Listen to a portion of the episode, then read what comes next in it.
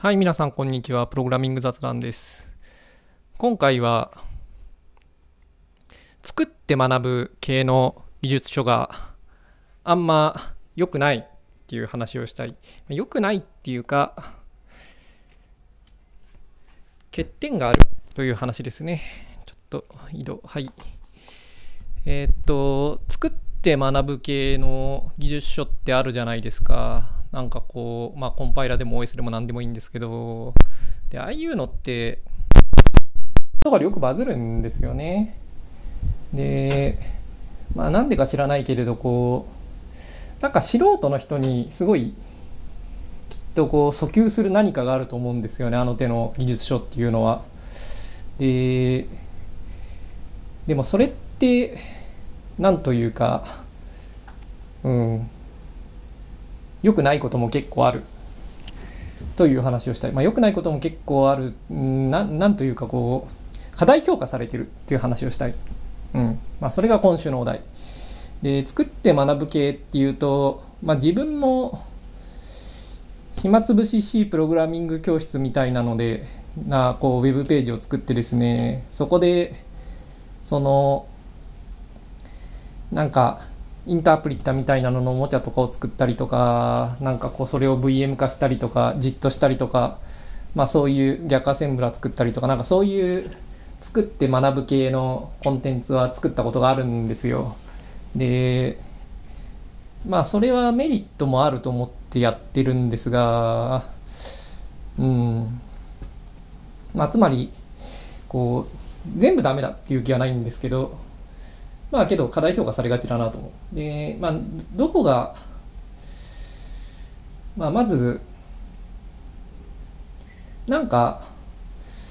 こう、多分なんですけど、まあなんでああいうのが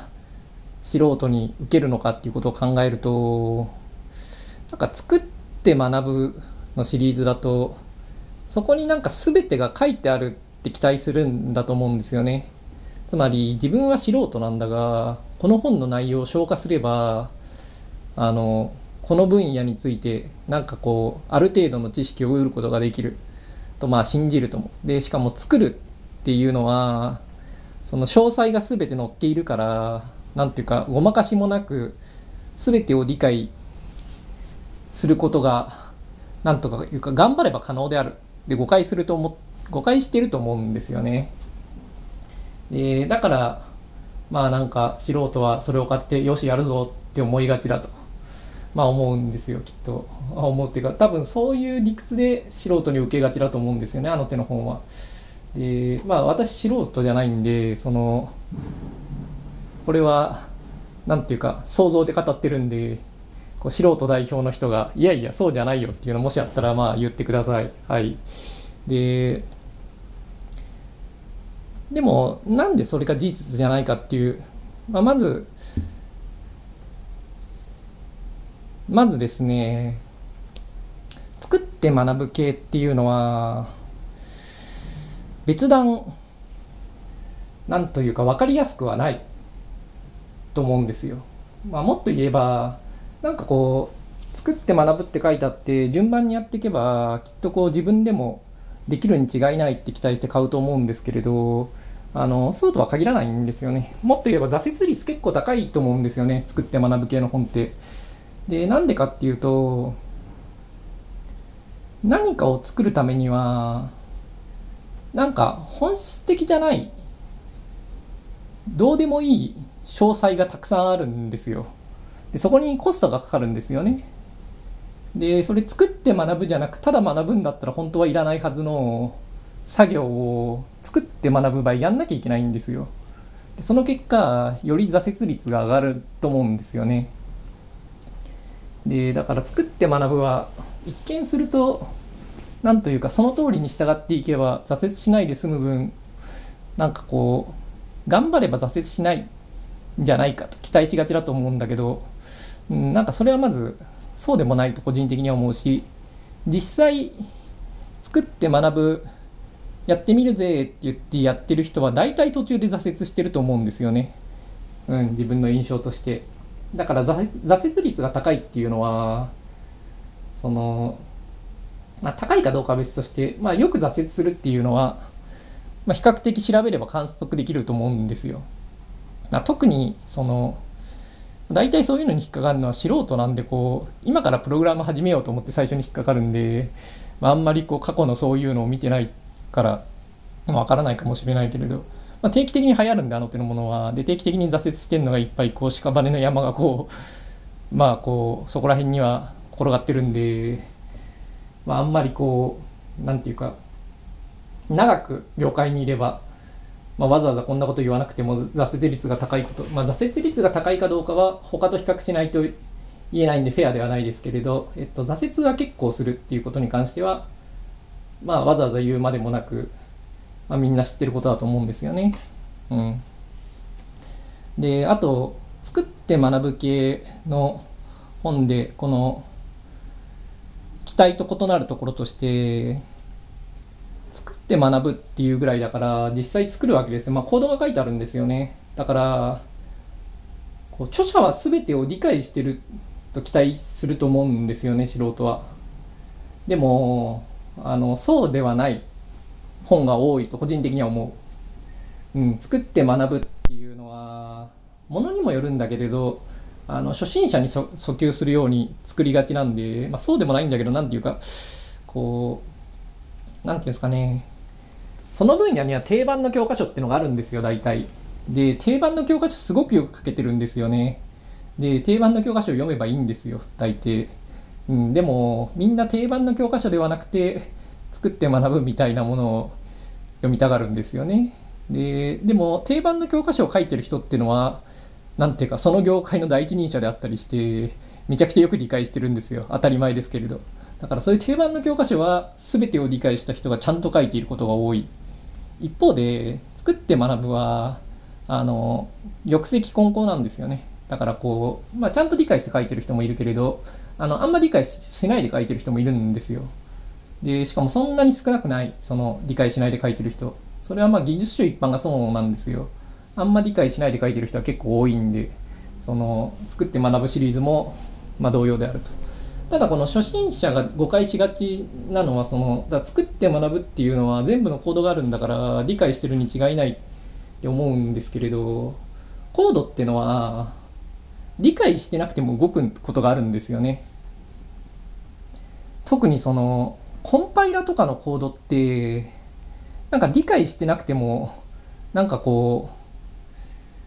そのすでに動いてるコードを参考にして似たように書くと動いてしまうことがあるんですよ。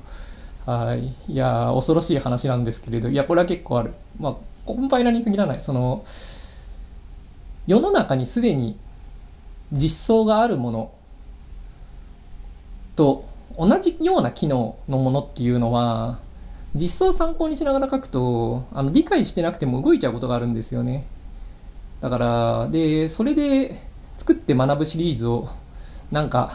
書いてしまうことがあるんですよ。書いてしまう人がいるんですよ結構。でそれっていうのはその、まあ、見る人が見れば簡単にわかるんですけどあなんか全然理解してないでこの本書いてるなって。あの初心者は意外とそれを判別できないからなんかこう何て言うんですかねコードがあるでそこには全ての詳細があるのだから全てを理解しているはずだというふうに誤解してしまうことがあるけれどあのそのコードがそうなってるのには実は結構難しい理屈が背後にあってその理屈を知らないと理解不能なことは結構ある。で著者も理解してないことがあってだから本の解説を読んでも絶対に理解できないっていうのは結構あるんですよね。でソースコードだけを読んで理解するのもかなり厳しいことがある。うん、でだからこうソースコードがあるとかいうのは別段なんていうか全てが理解できるということを担保してくれないんですよ。でだからこう作って学ぶを全部やっていけば自分も理解できるに違いないっていうのはあの、まあ、事実ではない。うん、でよく考えて作られてないとダメなんですよね。そのうん分かってなくても動いてしまうっていうことがあるんでだからこう1日目これをやります2日目これをやります順番にやっていくと途中分かんないけれどコードをコピペしたりして動いたとかなんかコンパイラがエラーを吐くけれどよく分かんないけどぐちゃぐちゃやってたら動いたとかっつって動いちゃうことは結構ある、うん、でこれは学習効率あんまり良くない。ということで作って学ぶっていうのはそのまあ全ての詳細があるから頑張れば理解できると誤解されがちだがそんなことはない。うん、で、うん、で何でしたっけ？そう、まあまあ、まず頑張れば挫折しないかというとそうでもないしむしろ挫折率は高い。でっていう話とあとその詳細が書いてあるから全てを理解することが可能であると思いがちだがそんなことはない。うん、であともう一個作って学ぶの良くないところとしてはあの作るために本当の重要な問題を何というかごまかすことがあるんですよね。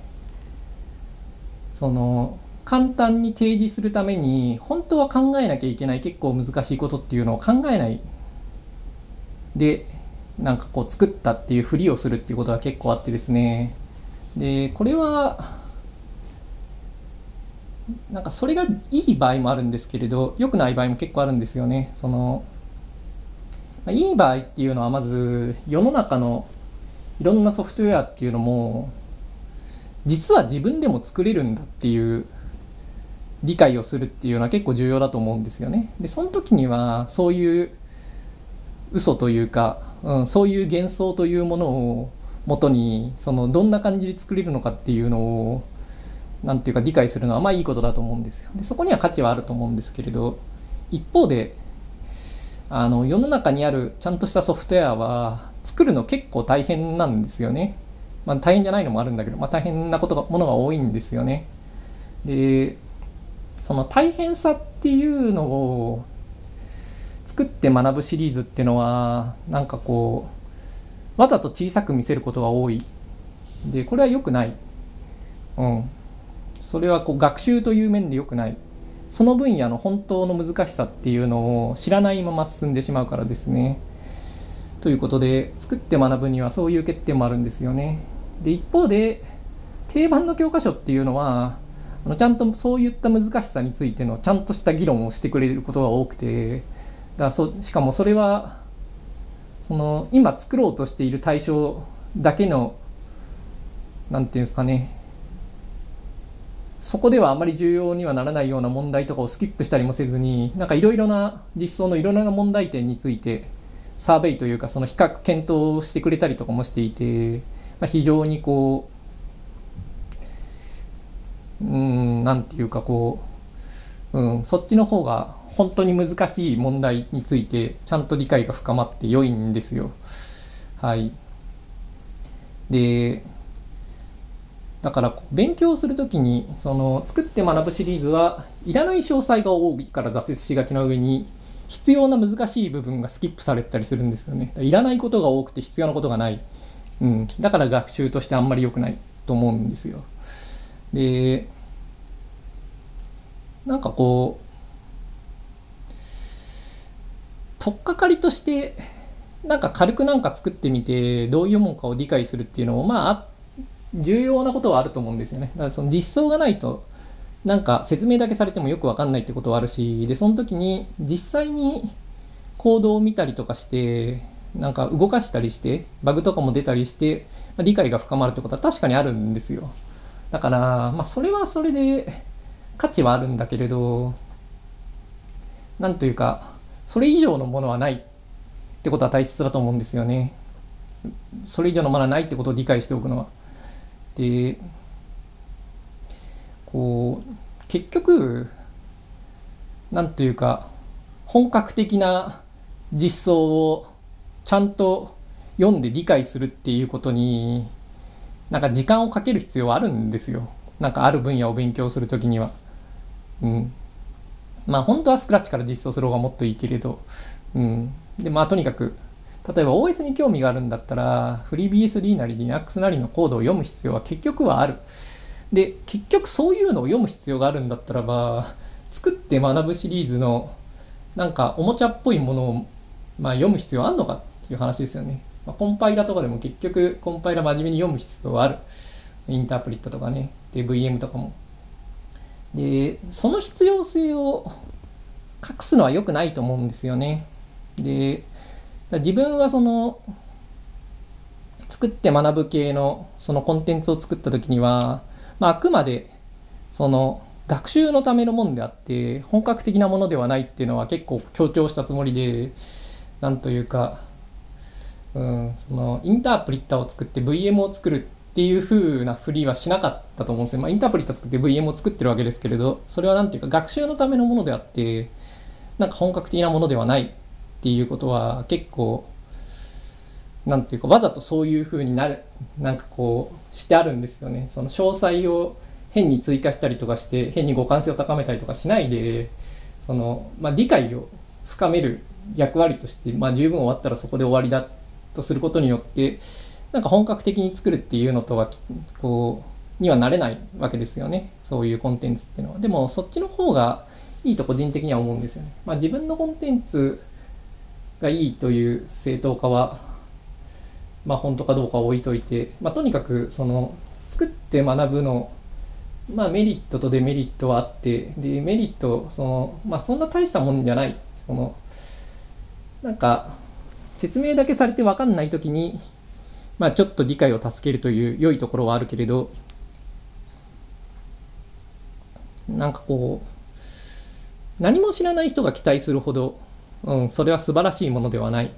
と思うんですよね。であの手の本をなんかこう、うん、とりあえず最初に選んでしまうのは分かってない、うん、分かってないと思うんですよ。だから、なんかちゃんとしたプログラマーに、いや、その分野勉強したいんだけどっつったら、定番の教科書教えてくれるんで、まあ、ちゃんと読みましょうと思うんですよね。で、まあ別に定番の教科書でもね、作って学ぶみたいなものありますよね。例えば、あの、タネンバウのミニックス本とかは、まあミニックスの話があるし、あれば、あと、タイガ、トラボン、モダンコンパイアインプリメーテーション EML だっけ？タイトル忘れましたけど、あの ML でコンパイラー書くっていう本とかでは、まあ、ML のコンパイラーが、タイガーコンパイラーが入ってるわけですよ。でも、まあ、あれらは素晴らしい。だから作って学ぶでも素晴らしいものあるけれど、まあ、あれらはなんで素晴らしいかっていうと、別に、その、コードは具体例に過ぎないんで、別にコード以外のところもちゃんと書いてあって、その、ああくまであれは一例としてコードが出てるんでその理解を助けるためだけに使うと割り切ってまあ書かれてる。でまああの本は結構その作って学ぶの欠点をうまく回避してると思ううん。まあけどそのやっぱりその作って学ぶのせいでこう世の中のソフトウェアは結構難しい問題をちゃんと頑張ってこなしてるっていうことを理解できないのはなんかもったいないことだと思うんですよね。それがその本格的に作っている人たちへのなんかディスペクトをする機会を奪っていると思うんで、うん、やっぱちゃんとしたソフトウェア作るの大変なんですよ。はい、だからこう勉強目的で、うん、作って「わい俺も作れたぜ」って、まあ、ツイッターで生きるのもいいんですけどなんつうか、それはツイッターで生きる以上の何かではないっていうことは分かってやった方がいいと思うんですよね。うん。まあなんかそれは説教臭いな。まあ今回説教臭いですね。でもまあ、その作って学ぶになんかこう、ちょっと手を出してしまいがちだと思うんだけど、あ手手を出してしまいがちな時にはちょっとこのポッドキャストの内容を思い出してですね、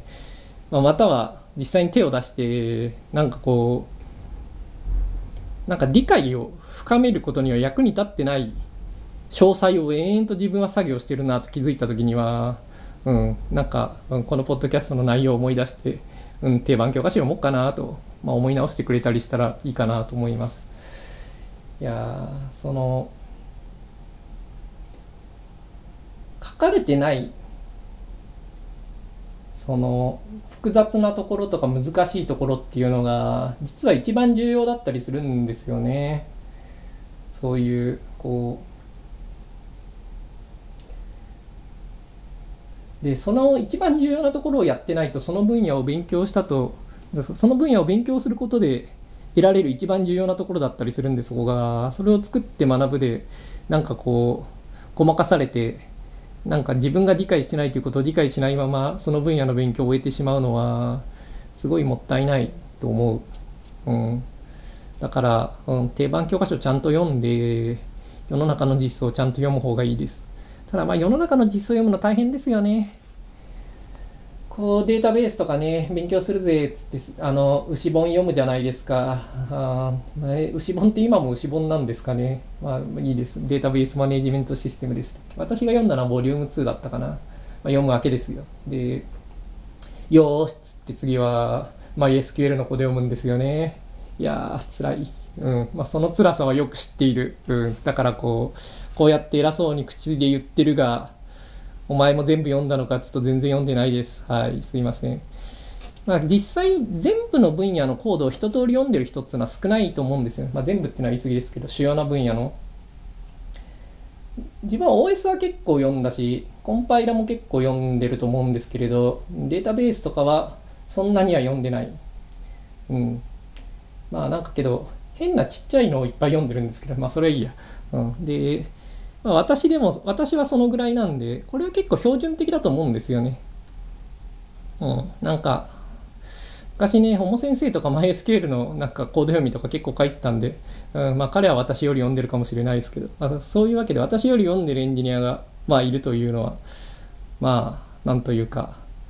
いるとは思うんですけれど、でも全分野一通り読んでるっていうだけでも結構もう、エース級っていうか限られた人たちで、うん、なんか2分野とか3分野ぐらいコードちゃんと読んでれば大したもんだと思いますよ。個人的には。うん、OS とコンパイラとエディターのコードちゃんと読んでれば。実際エディターのコードね読んでるって主張するけどみんな全然読んでないですからね。MAX のコードを読んでキリとか言ってるけれど。お前っていうような。まあいいや、うん、まあそれはいいや、うん、はい。で、何でしたっけ？はい。MAX はオワコンなんで、モナコのコード読めと。あそういう話ですね。ところがモナコのコード、いやタイプスクリプトのね、あのコンパイル環境作るのがめんどくさいんですよねって。いや、そう、そうじゃない。うん。まあ、そういう話じゃない。えっと、何でしたっけ？そう、作って学ぶは、なんかこう、初心者に誤った訴求をしがちだが、こう、実際はかなり制約が多くてその制約は何ていうか初心者が思うよりも大きいのでベテランの人たちはなんかこう何て言うんですかね。ベテランの人たちはっつうと、うん、説教しろって話になっちゃうんで、うん、難しいな、うん、こうまあ、うん、そのそういった事情は気をつけて本は選んだ方がいいってことですね。で、なんか全部やっていけば、うん、理解できるから、あとは根気だけだっていうのは、まあ事実じゃない。単純に。うん。だから、それよりは、あの、定番のしっかり書かれた教科書をちゃんと読む方がいいです。はい。まあ、作って学ぶでね、よく書けてる本もあるのと、あとこう、著者が理解してなくても、自分は理解できるっていう場合もあるんですよね。一定レベル以上だと。あの、でそれが適切に何というかこう提示されていればその書いてる人が理解できてないけれどまあ何ていうかごついソースコード本物のソースコードを読むよりもなんか簡単に読めるっていう場合はあって、うん。まあ、そういう点でその作って学ぶに全然意味がないとも思わないけれど、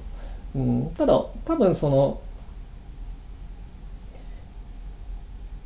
こう部外者が思う以上に理解してないで書いてる本は多い、うん、その作って学ぶ系は、まあ、作って学ぶ系に限らず技術書は、うん、いや本当にひどい話ですよね。その理解してないのに本を書くなんてあり得るのかって思うかもしれないですけど、まあ、本屋さんに行ってコンピューター系の、うん、例えば Android の本をまあ見た時に、まあ、理解して書いてる人はほぼいないと言ってしまっていい。はい。まあ、Android に限らずあの流行りの分野は大体そうひどい、うん、なんでこうランダムに選んじゃダメなんですよね。だから定番の教科書を頑張って読むっていうのがいい。で定番の教科書はむちゃくちゃ分かりやすく書かれているんであのパッと見難しそうに見えるけれど実は一番簡単だったりする、うん。まあ、簡単とは何ぞやっていう話もあるんですけどね。その理解が容易である。という点で定番教科書は素晴らしいと。うん。まあ定番教科書じゃない本読んだりもするけどね自分もねうん、例えば FPGA とかねこの前作って学ぶ系の本を買ったんですよね。まあ、これは単純になんか半額か4分の1かのセールだったからっていうだけの理由で買って、まあ、FPGA やったんですよ。まあ、2年ぐらい前、1年か。去年の秋ぐらい、ちょうど伊豆でやってたんですよね。で、まあ、それは、パタヘネかな？ヘネパタ？どっちだ？わかんない。簡単な方。あの定量化じゃない方のあのヘネパタ。うんと似たような内容なんだけれどあの実際に FPGA で作ってみる系なんですよでそういうのって大体ヘネパタ読む方がいいんですけれどあのただまあベリログの本だったんでねそれはねこうよりこうなんていうか実際のなんていうんですかねハードウェア作る方側の話だったんで、うん、まあ同じじゃないからそれを買う理由はあったんですけれど、まあ、実際それ買って読んでやっててうん、結構いい本だったとは思うんですけれどやっぱりその重要ないろいろな問題について書いてなかったりするんですよね。でなんかこうミップスみたいなのを作るぜっつってまあ実際できるんですけれど、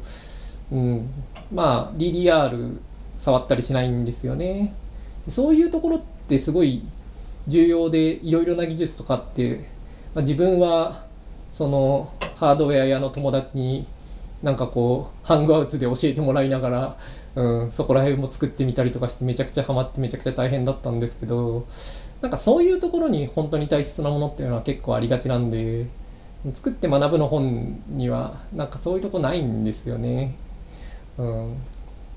だからこうそういうものだって思って読む必要がありますよねやっぱり。うんで逆にそのって学ぶっていう形式にしなければ